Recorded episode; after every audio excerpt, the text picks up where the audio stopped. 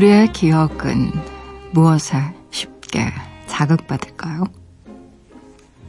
소리, 냄새, 감촉, 맛, 풍경 등 다양한 요소 중에서 그리움을 부르는 건 소리라고 합니다. 소리에 가장 먼저 기억이 소환되고요. 풍경, 냄새, 감촉, 맛 순으로 추억을 떠올린다고 해요.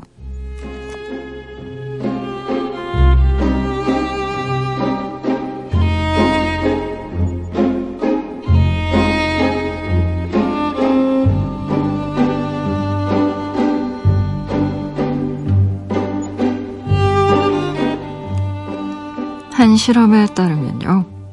바람 소리, 새의 우는 소리, 책장 넘기는 소리만 듣고도 수십 가지의 추억을 빠르게 떠올렸다고 합니다. 라디오를 들으면서 지난 일을 돌이켜 생각하는 건 어쩌면 당연한 얘기일 테죠.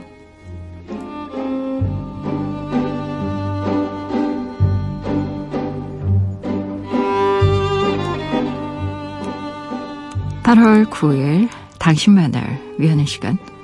여기는 라디오 디톡스 배경옥입니다.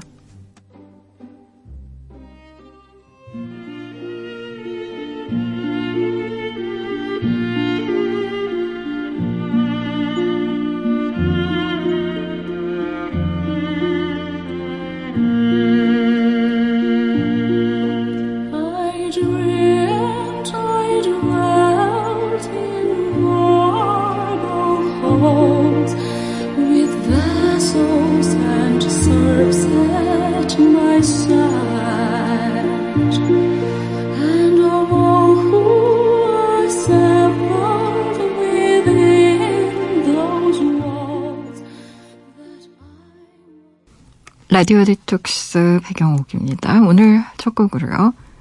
조수미가 불렀어요. I dreamt I dwelt in marble halls. 함께 하고 오셨습니다. 지난밤 그리고 어제 하루 다들 잘 보내셨나요? 저는 라디오 디톡스 DJ 소설가 백영옥입니다. 음, 요즘 듣고 싶은 소리는 아마도 빗소리가 아닐까요? 그죠? 눈 내리는 소리를 들을 수 있으면 참 좋겠어요. 귀가 정말 밝은 사람들은 눈이 내리는 소리도 듣는다고 하더라고요. 음, 파도 소리, 귀뚜라미 소리도 듣고 있으면 요즘 같은 더운 8월에는 참 좋을 것 같고요. 빗소리도 그렇고, 시냇물 소리, 뭐, 폭포 떨어지는 소리, 뭐 이런 소리들. 좀 귀를 시원하게 하는 그런 소리 들 들으면 아무래도 그 소리가 연상시키는 풍경, 공간, 배경 이런 것들이 연달아 떠, 어, 떠올라서 좀 이렇게 후덥지근한 지금의 날씨를 좀 극복하는데 도움이 되지 않을까 싶기도 하고.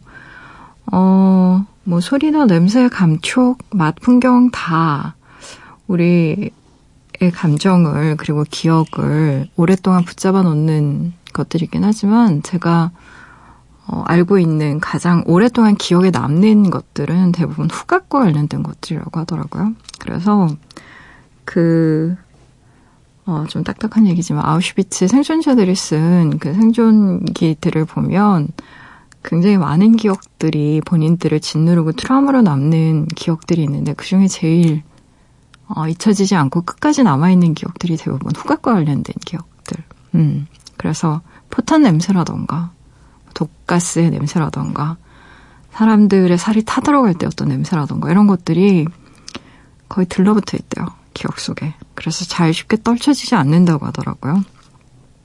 네, 마찬가지로 어, 잃어버린 기억을 찾아서 같은 소설 속에 등장하는 마들렌 쿠키나 홍차의 어떤 기억들은 실은 맛에 대한 기억이라기보다는 아마 향기에 대한 기억이 아닐까 싶습니다. 제가 아주 오래전에 밴쿠버에 머물렀던 적이 있었는데 처음 머물렀던 곳이 홍콩 가족들이 사는 집이었어요. 근데 홍콩 사람들이 아침에 차를 마시잖아요. 늘 자스민 차를 마셨는데 저는 그 자스민 차를 마시면 늘 제가 그 21살 때 머물렀던 그 홍콩인 집 홍콩 아줌마가 살았던 굉장히 그 풍채도 좋고 너무너무 마음씨가 좋은 아줌마였거든요. 아줌마가 따라주던 그 자스민 차 냄새, 어, 그게 이렇게 떠오르면서 그때 풍경들이 막 떠올라요. 앞에 서 있던 나무들, 잔디를 막 깎고 있던 아저씨의 뒷모습이라던가, 그리고 그때 그 집에 저 말고도 한 명의 외국 학생이 한 명 더 있었는데, 그때 그 학생의 어떤 특정한 위치에 난 사마귀 같은 것들까지 막 떠오르고 그러거든요. 그래서 어, 자스민 차를 마실 때마다 떠오르는 아줌마 얼굴이 있어서 그분은 아마 제가 평생 못 잊을 겁니다. 그렇게 오래 있지는 않았는데 늘 같은 시간에 같은 차를 마시고 같은 향기가 났기 때문에 아마 기억 속에 오래 남는 것 같아요. 그게 벌써 20년이 훨씬 넘은 기억이네요. 여러분들도 아마 그런 소소한 나만의 어떤 추억, 기억들 다 가지고 계시겠죠, 그렇죠? 음. 라디오 디톡스 배경옥입니다. 이 시간에 듣고 싶은 노래도 좋고요. 나누고 싶은 이야기도 좋아요. 지금 여기로 말 걸어주시겠어요? 짧은 건 50원, 긴 문자와 사진 첨부 문자는요. 100원이 추가되는 샵 8001번이고요. 무료인 미니, 미니 어플로도 참여 가능합니다. 다시 듣기와 팟캐스트로도요. 언제든지 함께 하실 수 있어요. 내가 내 곁에 있을게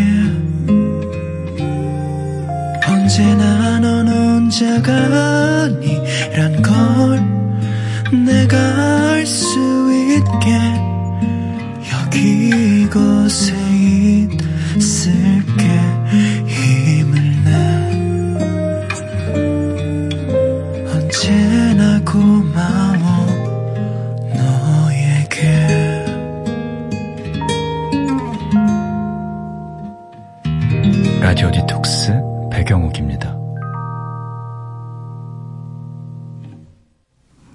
라디오 디톡스 배경옥입니다. 함께하고 계시고요.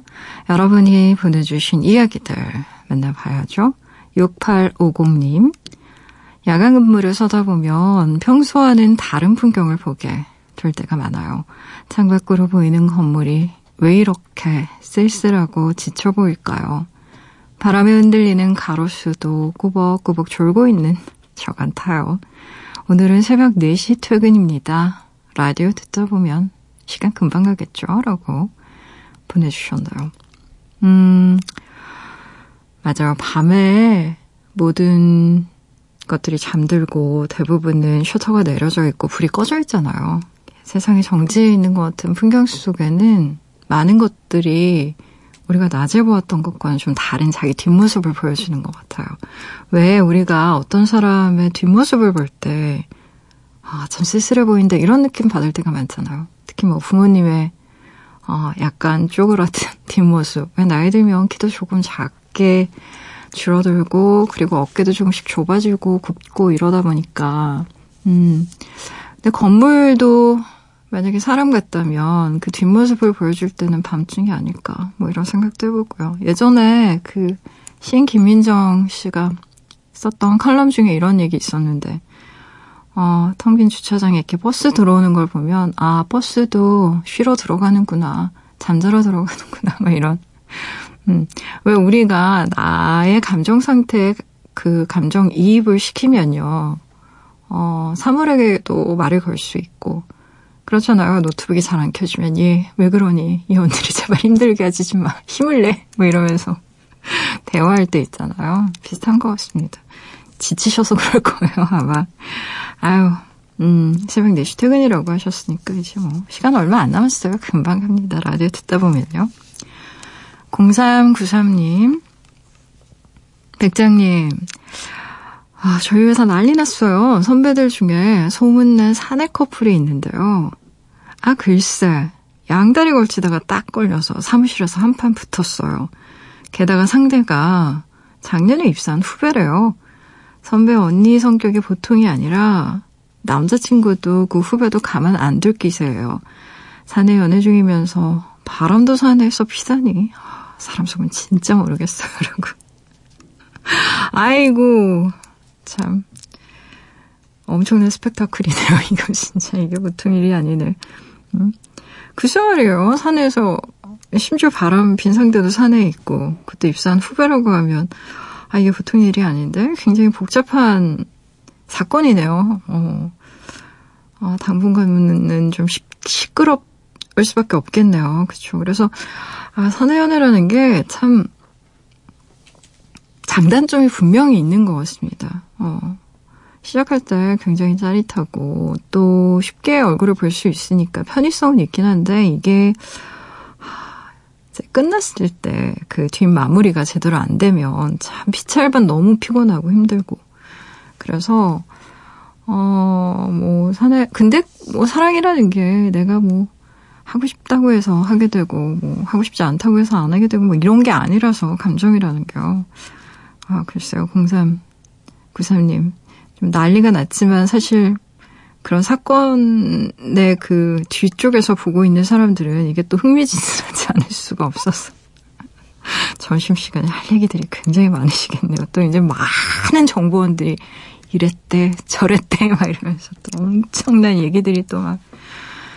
근데 또 이게, 음, 당사자들은 얼마나 힘이 들고 정말 속상하겠어요. 근데 이게 회사란 게 말이죠. 이런 것들도 어떻게 보면 또 다니는 또 소소한 재미라고 할 수는 없겠지만 어쨌든 근데 이런 또 연애 사건만큼 사람들의 또 그 본능적인 음, 호기심을 일깨우는 게 없어서 아 정말 시끄럽겠네요.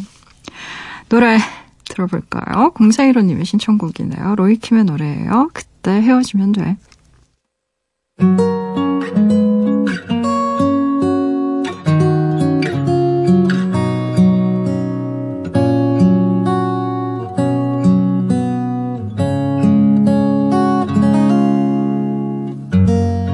나를 사랑하는 법은 어렵지 않아요. 지금 모습 그대로 나를 꼭 안아주세요. 우린 나중에는 어떻게 될진 몰라도 정해지지 않아. 로이킴의 노래였어요. 그때 헤어지면 돼. 듣고 오셨습니다. 라디오 디톡스 배경옥입니다. 함께하고 계세요. 무조건 익명으로 소개되는 코너죠. 긴 사연의 긴 대화로 우리끼리 깊은 이야기를 나눠보는 시간 딥톡스. 오늘의 이야기입니다. M님이 보내주신 사연이에요.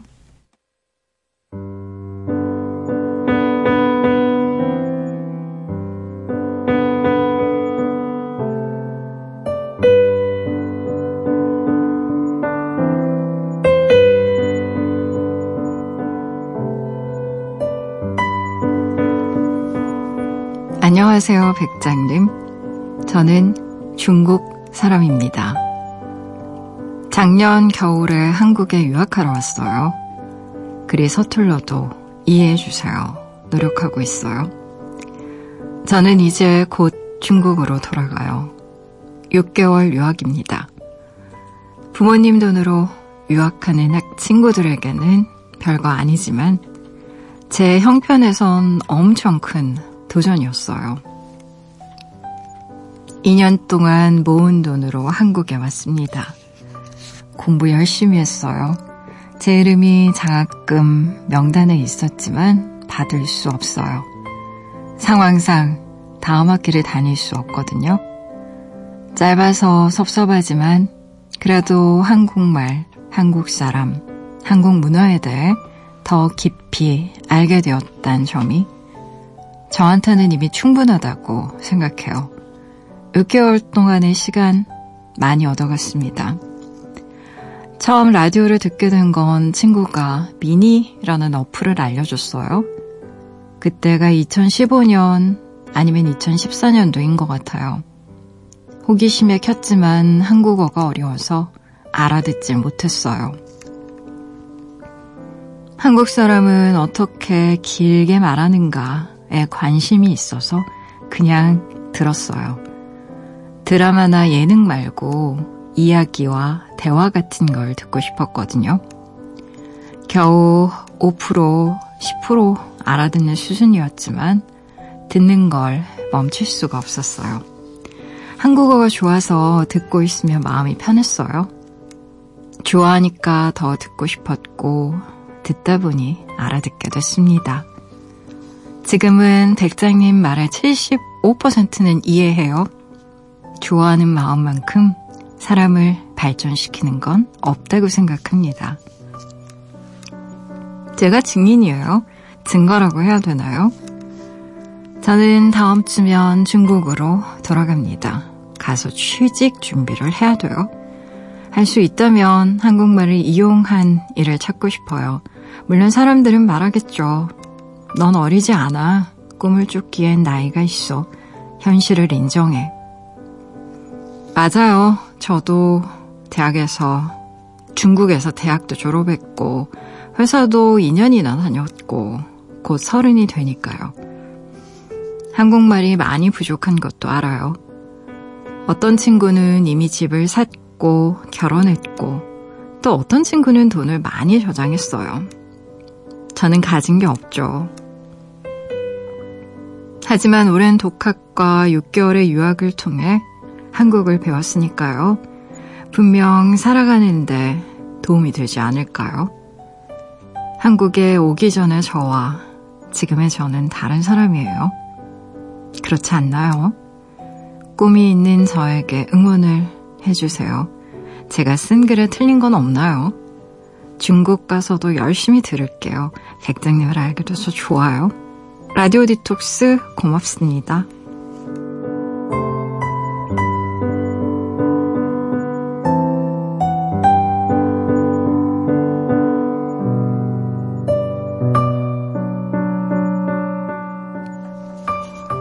음, 곧 6개월간의 유학 생활을 마치고 고향인 중국으로 떠나는 중국 유학생분의 사연인데요.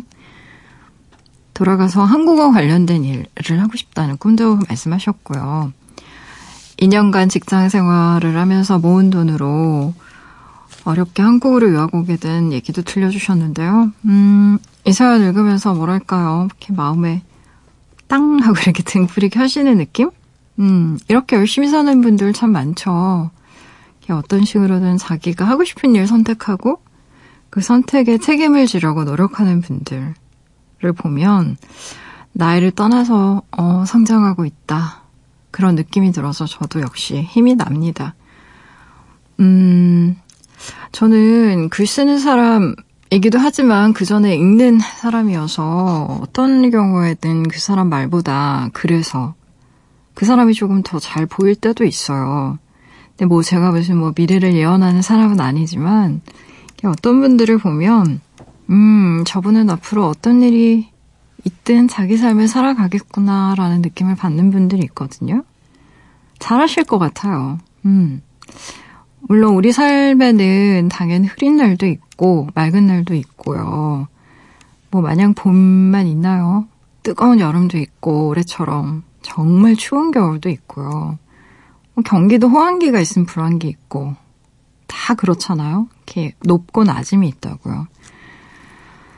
어, 겨우 5% 정도 알아들었던 라디오를 3년 만에 거의 75%까지 알아듣는다라는 거 대단한 겁니다. 특히 라디오 디톡스는요, 이게 제가 진행하는 프로그램이라서가 아니라 방송에서 잘 쓰이지 않는 어휘들이 종종 섞여 있기도 하거든요, 실제. 그리고 저희 고정 게스트 분들도 말이 굉장히 빠르고, 뭐 또 영화나 문학에 등장하는 그런 종종 어려운 단어들도 많이 섞어서 쓰시는 분들이기 때문에 어, 그리고 또 휴먼 라이브러리에 초청된 게스트분들 대부분 전문가분들이시잖아요. 그래서 좀 전문적인 얘기들도 많이 등장하는데 다양한 분야에서 오 근데 이렇게 얘기를 많이 알아들으신다고 하는 거 뭐 한국어 어휘도 굉장히 풍부하시고 식견이 있으신 분 같아요. 딥톡스 밑줄 사용법 이런 것들은 제가 책을 인용하는 거라서 문법적으로도 좀 약간 복잡하고 어려울 수 있는 문장도 많은데. 좋네요. 음, 정말로요. 어, 한국어 실력 좋다는 뜻이에요. 그리고 제가 정말 보증할게요. 음, 그러니까 꿈 잃지 마시고요. 사연 속에서 꿈을 이루기엔 늦은 나이라고 친구들이 현실을 인정하라고 해서 본인 나이를 제가 해그려보니까 29살? 사연 주신 분, 뭐 그렇게 늦은 나이 아니라고 생각해요, 저는. 아니, 뭐 20대인데, 그리고 그 나이에 뭘 하든 늦은 나이 아닙니다. 진짜 발레 빼고. 발레는 29살에도 안 돼요. 어릴 때 해야 돼, 어릴 때. 이게 몸으로 하는 것 빼고는, 음, 아니, 그리고 생각해보세요. 29살에 정말 무슨 건물 매출 물려받은 진짜 무슨 금수저 이런 거 아니라면 돈을 모아봐야 29살 또래 친구들이 얼마나 모았을 것이며 직장을 다녀봐야 얼마나 오래 다녔다고. 그게 다 고만고만한 거예요. 사연 주시면. 그거 조급하게 생각하실 필요 진짜 없어요. 정말로. 왜 우리가 스무 살에는 하, 내가 이제 서른이면 왠지 막 뭔가 자리를 잡아야 될 것 같고 이제 왠지 결혼도 해야 될 것 같고 뭔가 집장만도 이제 비슷하게 해놔야 될 것 같고 이런 조급함에 막 시달리는데 아유 아닙니다 여러분 진짜. 음, 너무 그렇게 조급하게 생각하실 필요 없어요. 그렇게 생각할 필요 없고 어 우리가 흔히 이제 그 나이 때 친구들은 아 나는 너무 가진 게 없어. 어 특히 지금 사연 주신 분 같은 경우에는 어, 친구들 중에 돈도 많이 모았고, 직장도 다니고 이런 친구들에 비해서 나는 너무 가진 게 없어라고 생각이 든다고 쓰셨는데요. 어, 20대 우리가 축적해야 될 재료는요, 사실 자본이 아니라 경험입니다. 20대에 돈 모아봐야 얼마나 모인다고요? 얼마 모이지도 않아요, 사실. 그래서 실은 돈을 모으는 것보다는 그 돈을 가지고 내가 할 수 있는 경험을 최대한 많이 모으는 게 훨씬 더 유리합니다. 장기적으로는. 왜냐하면 체력이 뒷받침 될 때 해야 돼요. 그것도. 예, 그래서 장기적으로는 그쪽이 노동 노동 소득 자체를 높일 수 있는 더 좋은 투자예요. 정말. 음. 저는 한 번도 20대로 돌아가고 싶다는 생각을 해본 적이 없거든요. 개인적으로. 정말 단 한 번도.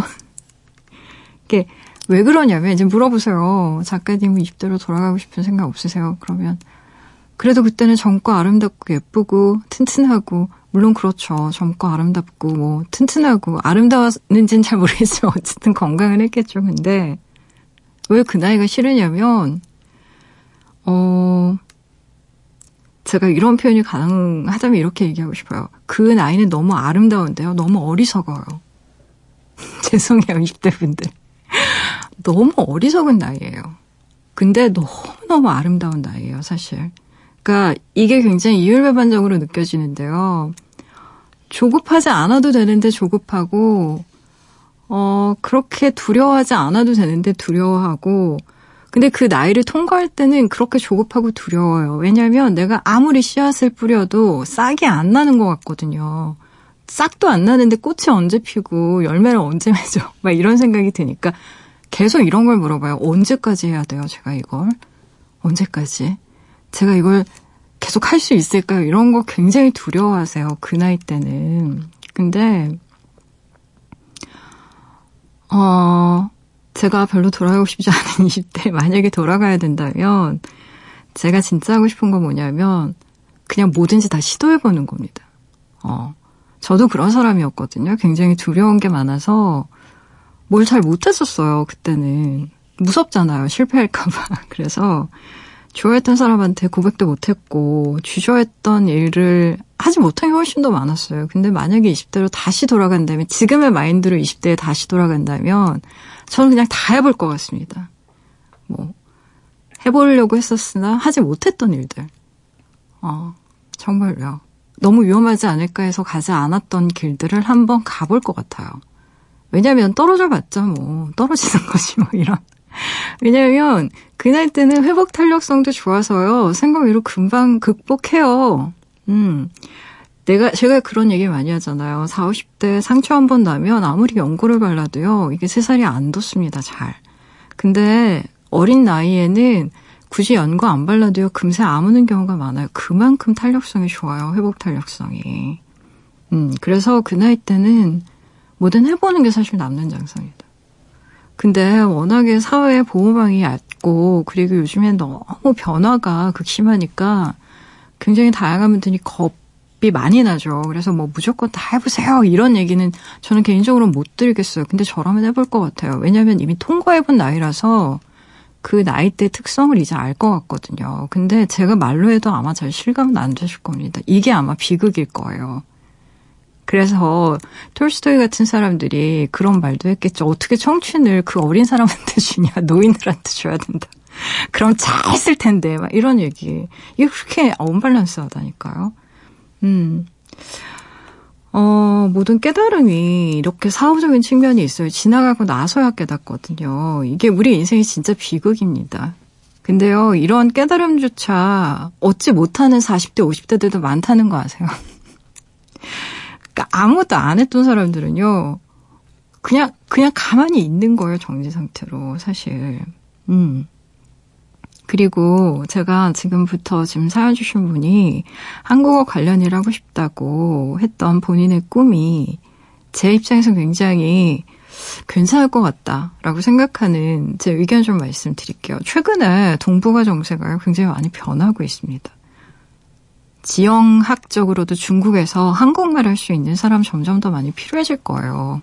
중국 본토 말도 잘하고 한국말도 잘하는 분들. 그리고 중국 본토에 대해서도 잘 알고 왜냐면 북한과 국경을 마주한 게 중국의 지리적 특성이고 지금은 G2로 불리는 미중 관계 때문에 더더욱 더 그래요. 그 무엇보다 북한이 변하고 있습니다. 물론 어, 굉장히 많은 변수들이 있을 거고 우여곡절이 많이 있을 것 같아요. 음, 핵, 뭐, 이렇게 폐지하고, 뭐, 많은 것들이 이제 우리가 원하는 방향으로 가기 위해서는. 근데, 제가 봤을 땐 큰 그림, 빅픽처 안에는 그 변화의 방향성이 북한이 이제 더 이상 고립주의로 국가를 부강하게 할 수 없다라는 인식이 깔려 있는 것 같아요. 그래서 그런 쪽으로 큰 방향은 갈 것 같고요. 어, 중국은 사회주의 경제 체제인데다가 인구가 워낙 많기 때문에 그 나라는 정말로 고용률이 중요합니다. 다른 나라에 비해서 특히나 더. 그래서 이런저런 국제 정치학적인 어떤 사실을 기반으로 볼 때 상상력을 조금만 발휘해 보면 지금 본인이 가지고 있는 강점이요. 굉장히 다양한 그림을 그려볼 수 있는 지점이 있어요. 그래서 어, 제가 생각할 때는 한국말 가르치는 중국인 선생님 이상의 일도 할 수 있을 것 같은데요. 음, 의지만 갖고 있으면. 제가 그 중학교 때 수학을 너무너무 싫어했었는데 수학 선생님을 좋아해서 진짜 수학 성적이 비약적으로 발전했던 친구를 본 적이 있어요. 제 짝꿍인데. 결국 수학과 가더라고요. 너무 신기하죠. 근데 사람의 마음이라는 게 그래요. 진짜로. 왜 라디오 디톡스를 이제 75% 알게 됐다라는 게 애정 때문이라고 말씀하셨잖아요. 비슷한 것 같습니다. 근데 저도 그래요, 저도. 저도 숫자에 거리가 먼 사람이라서 뭐 차트나 도표, 뭐 평가 보고서 이런 거 보는 거 정말 끔찍하게 싫어했어요. 한국말 한 가지 알려드릴까요? 수포자라는 말이 있어요, 한국에. 그게 뭐냐면 수학 포기한 사람. 제가 정말 전형적인 수포자였습니다. 어.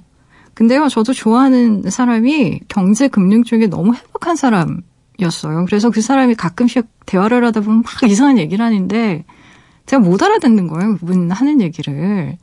뭐 포가 뭐고 PR이 뭐고 뭐 선물 지수가 뭐고 이런 이런 걸 전혀 못 알아듣겠는 거예요. 그래서 대화가 하고 싶어서 그러니까 그 사람 하는 말도 좀 알아듣고 대화하고 싶어서 떠듬떠듬 이제 저도 경제학 공부 굉장히 늦게 하기 시작했어요. 어, 한국에 오기 전에 저와 온 후에 저는 다른 사람이겠죠? 라고 물으셨잖아요. 네, 다른 사람이죠. 완전히 다른 사람이에요. 한 나라의 언어를 안다라는 건요. 그 나라의 문법으로 그 나라를 본다는 뜻이고요. 이 말의 핵심은 내 해석을 가지게 된다는 뜻입니다. 언어를 한다는 게 단순히 그 나라 말을 할 줄 안다는 것 이상을 정말 포함하는 거예요. 그리고요, 언어가 실제로 인간의 뇌를 일정 정도 변화 시킨다라는 예도 있어요. 그래서 많은 의사 선생님들 얘기하시잖아요. 치매 예방에 가장 좋은 게 외국어 공부. 라고. 계속 변환시키는 거거든요. 세계관도 바뀌어요. 그 영화 중에 콘택트가 아니고 그 영화 있었는데 지금 갑자기 생각이 안 나네요. 음, 나중에 제가 생각이 나면 따로 얘기해 드릴게요. 그 언어와 관련했던 영화가 있는데 실제로 어 언어를 여러 개 하실 수 있는 분들이 늘 하시는 말씀 중에 하나가 뭐냐면 세계를 너무나 다층적으로 볼 수 있게 된대요. 그래서 그게 사실은 외국어 공부했을 때 갖는 가장 큰 장점이라고 하더라고요. 어, 그러니까 본인의 사고 체계가 입체적으로 바뀐다라는 거. 외국어 공부든 경제 공부든 같은 것 같습니다. 한국말을 알게 되면 이전에 알지 못했던 한국의 다양한 점에 대해서 알게 되듯이 뭐 경제 알게 되면 또 돈의 흐름에 대한 인식도 바뀌고 근데 단순히 그냥 돈의 흐름에 대한 인식만 바뀌는 게 아니죠. 그것 때문에 뭐 정부 정책이나 뭐 국제 정세나 시장 트렌드 보는 눈도 바뀌죠. 똑같은 겁니다. 언어 하나를 제대로 잘 배운다라는 건 되게 중요한 삶의 무기 하나를 갖는 거예요. 그래서 전 정말 응원합니다. 이 사연에서 딱 하나 제 마음에 걸리는 게 있는데 그거 지금부터 말씀드릴게요. 언어라는 게요, 사연 주신 분 철저하게 습관이거든요. 그래서 쓰지 않고 듣지 않으면 소멸해요. 정말로 빠른 속도로. 정말 까먹는 속도가 빛의 속도로 까먹습니다. 그래서 왜 어렸을 때 다중언어 구사했던 아이들 중에요. 그 언어권에서 멀어지면 언어가 완벽하게 소멸되는 경우도 있어요. 다 그런 맥락이거든요. 그래서 지속성이 사실 제일 중요합니다. 이렇게 언어를 배운 사람들이 그 나라 떠러, 떠나올 때는 보통은 막 이런저런 열심히 공부하겠다고 계획 세우시는데 한 90% 정도는 그 결심을 거의 못 지키고 다 까먹거든요. 그래서 제 결론은 라디오 디톡스를 계속 열심히 들어주세요. 사연 주신 분 미니도 까셨다고 하니까. 네. 저희 프로그램에 딕션 좋은 전문가분들도 많이 나오시고요. 그리고 제가 말이 많지 않습니까? 제 얘기를 알아들을 수 있다라는 건 좀 저의 잘난 척인 것 같지만, 음, 매우 고급스러운 한국말을 정말 이해하고 계시는 겁니다. 저는 단어 선택에 신중을 가는 언어 다루는 사람이잖아요. 그렇죠? 작가니까. 그래서 좀, 좀 용기를 드리고 싶어요. 라디오 디톡스 계속 들으시면서 어, 뭐 hearing 뭐 이런 것도 열심히 공부하시고 하셨으면 해서요. 한국인 친구분 사귀는 것도 좋을 것 같고요. 그리고 보내준 사연의 한국어는 물론 우리 강혜정 작가가 약간 손보긴 했겠지만 내용도 문법도 매우 아름답습니다. 예, 네, 괜찮아요. 아주 좋아요. 음. 뭐 20대, 20대 후반이라는 나이에 대해서 너무 이렇게 기죽지 않으셔도 되고요. 음, 원래 그 나이가 좀 불안정하고 답답하고 불안할 나이여서 그 나이를 통과해 가는 과정은 누구한테나 참 힘들어요. 그런 과정들을 지금 열심히 잘 헤쳐 나가고 계시는 거니까 의욕이 정말 팍팍 떨어지는 이 삼복더위에 이런 사연 받아서 제가 정말 기분이 좋았어요. 감사합니다. 제게도 라디오 디톡스를 좀 열심히 해야 될 동기가 생긴 것 같아요. 우리 같이 있네요. 사연 주신 분. 노래 들어볼까요? 임현정의 노래 골라봤어요. 고마워요.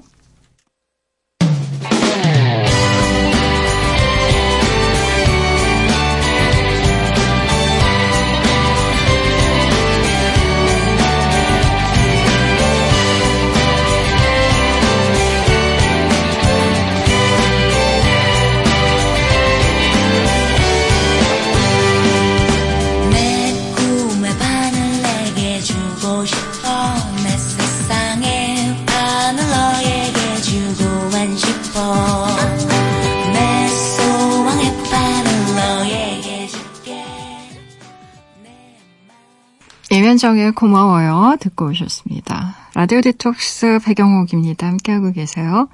포털 사이트에 라디오 디톡스 배경옥입니다. 치시고요. 홈페이지에 들어오시면 딥톡스 게시판이 있습니다. 언제든 이야기 올려주실 수 있게 게시판은 늘 열려 있으니까요. 편한 시간에 편한 마음으로 글 남겨주세요.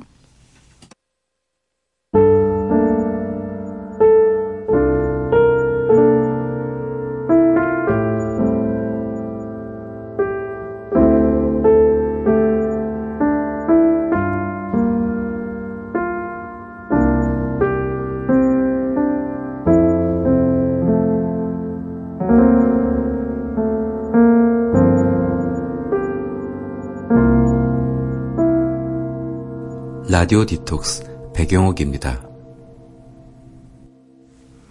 사연 좀 더 볼게요. 어, 보기 전에 아까 그 라디오 딥톡스에서 제가 얘기했던 영화 제목 콘택트입니다. 조디 포스터가 나왔던 97년도 영화 아니고요. 최근에 나왔던 콘택트. 그 외국어 사실은 외국어가 아니고 더 정확히는 외계어예요. 외계어. 외계어를 이렇게 번역하는 과학자들 막 얘기인데 영어 굉장히 좋습니다. 혹시 어, 어떤 영화 볼까 고민 중인 분이라면 강력히 추천하고요. 그 중국 분 사연 보내주신 분도 보시면 좋을 것 같은데요. 네. 아, 9042님. 백장님은 그림 잘 그리세요. 저는요, 그림을 너무 못 그리는데, 그리는 걸 좋아하거든요. 취미로 꾸준히 그리는데, 실력이 참 안 늘어요. 이게 내 스타일이다. 하려고요. 대회 나갈 것도 아니고, 스트레스만 풀리면 되죠, 뭐. 하하. 라고. 보내주셨네요. 아니, 저도 그래요. 저도 발레 얼마나 못하는데요.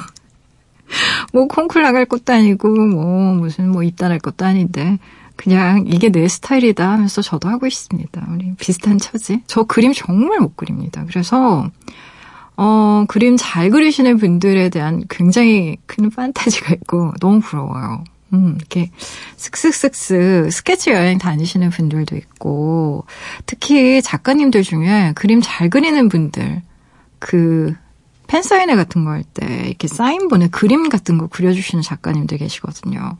아, 정말 제일 부러워요. 그래서 저는 그게 너무 부러워서 한 번은 도장을 팠습니다, 도장. 그림을 그려진 도장을 봐가지고 그걸 찍어드렸어요. 그게 너무 부러웠던 나머지. 그래서 도장 굉장히 여러 개 모았던 그런 기억이 있네요. 스트레스만 풀리면 되죠, 뭐. 열심히 그리세요. 5234님, 의경 남자친구와 전화로 싸우고 누웠더니 잠이 안 와요. 3년 넘게 사귀어도 사소한 일로 투닥투닥하게 되네요. 안 그래도 더운 날씨에 고생하는데 괜히 화를 냈나 싶기도 하고 내일은 먼저 미안하다고 얘기를 해야겠어요. 남자친구와 저를 이어준 노래 브라운 아이드 소울의 오래도록 고맙도록 신청합니다. 라고 보내주셨네요. 어, 3년이 뭡니까? 30년 넘어도 싸우는데. 3년쯤 사귀면 싸우지도 않겠지라고 생각하는 혹시나의 마음이 있다면 잡아주세요, 5234님. 늘 그렇습니다. 원래 우리 다 투닥투닥 하면서 싸워요.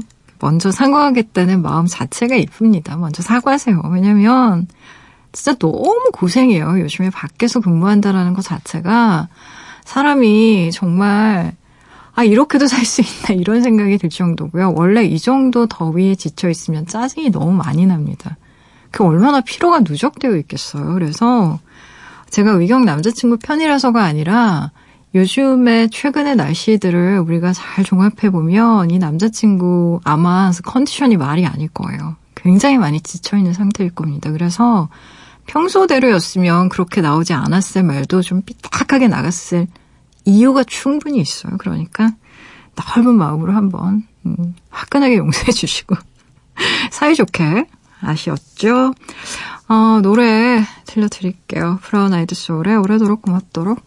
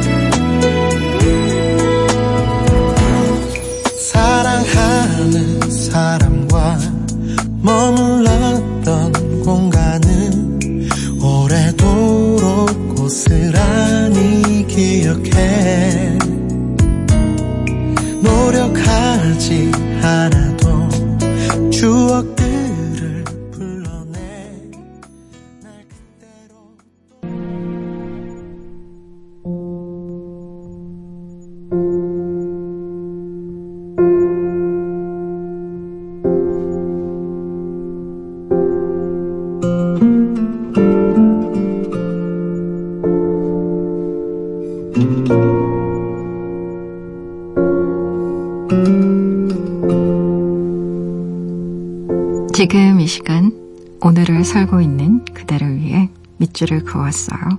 밑줄 사용법.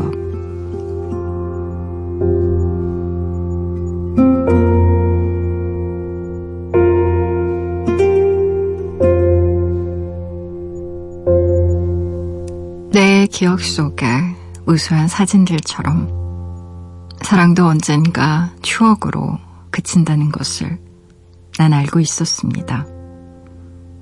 하지만 당신만은 추억이 되질 않았습니다. 사랑을 간직한 채 떠날 수 있게 해준 당신께 고맙다는 말을 남깁니다.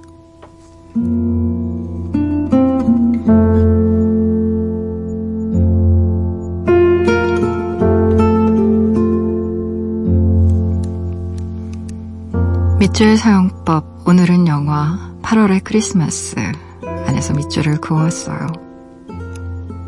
무더운 8월입니다. 8월과 관련된 글을 쓰다가요. 허진호 감독의 인터뷰 기사를 읽게 됐어요. 영화 8월의 크리스마스의 시작이 한 장의 사진에서 출발했다는 말이었습니다.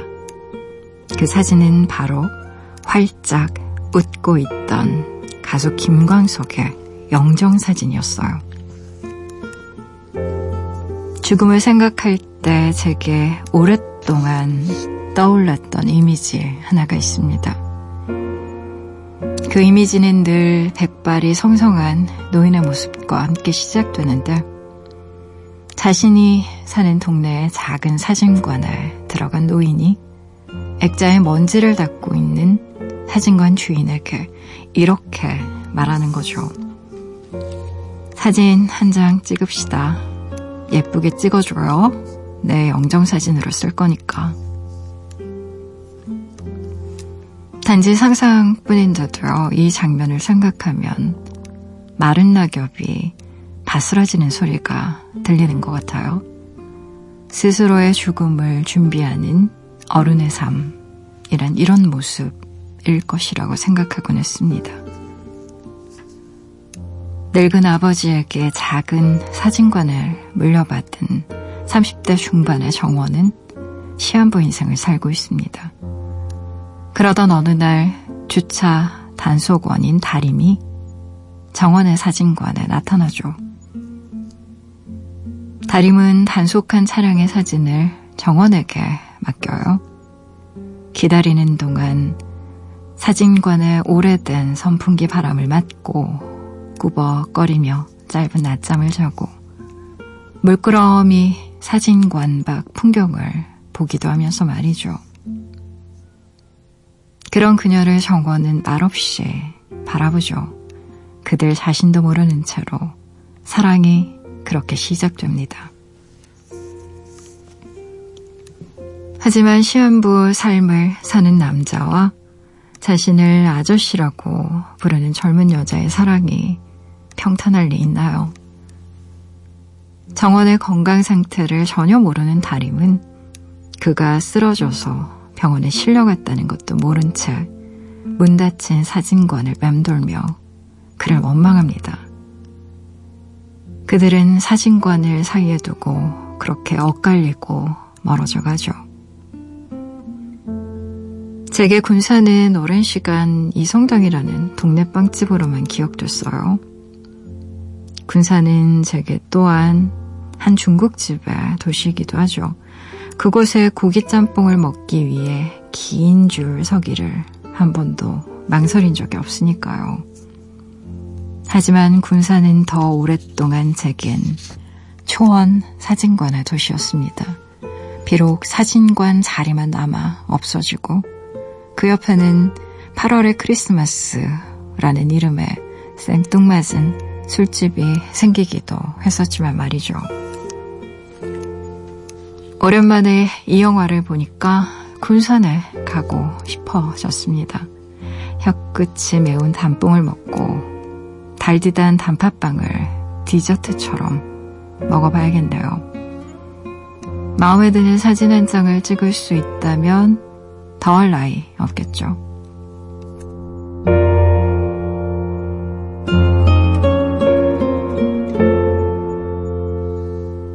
오늘 끝곡으로요. 한석규의 8월의 크리스마스 같이 들으시고요.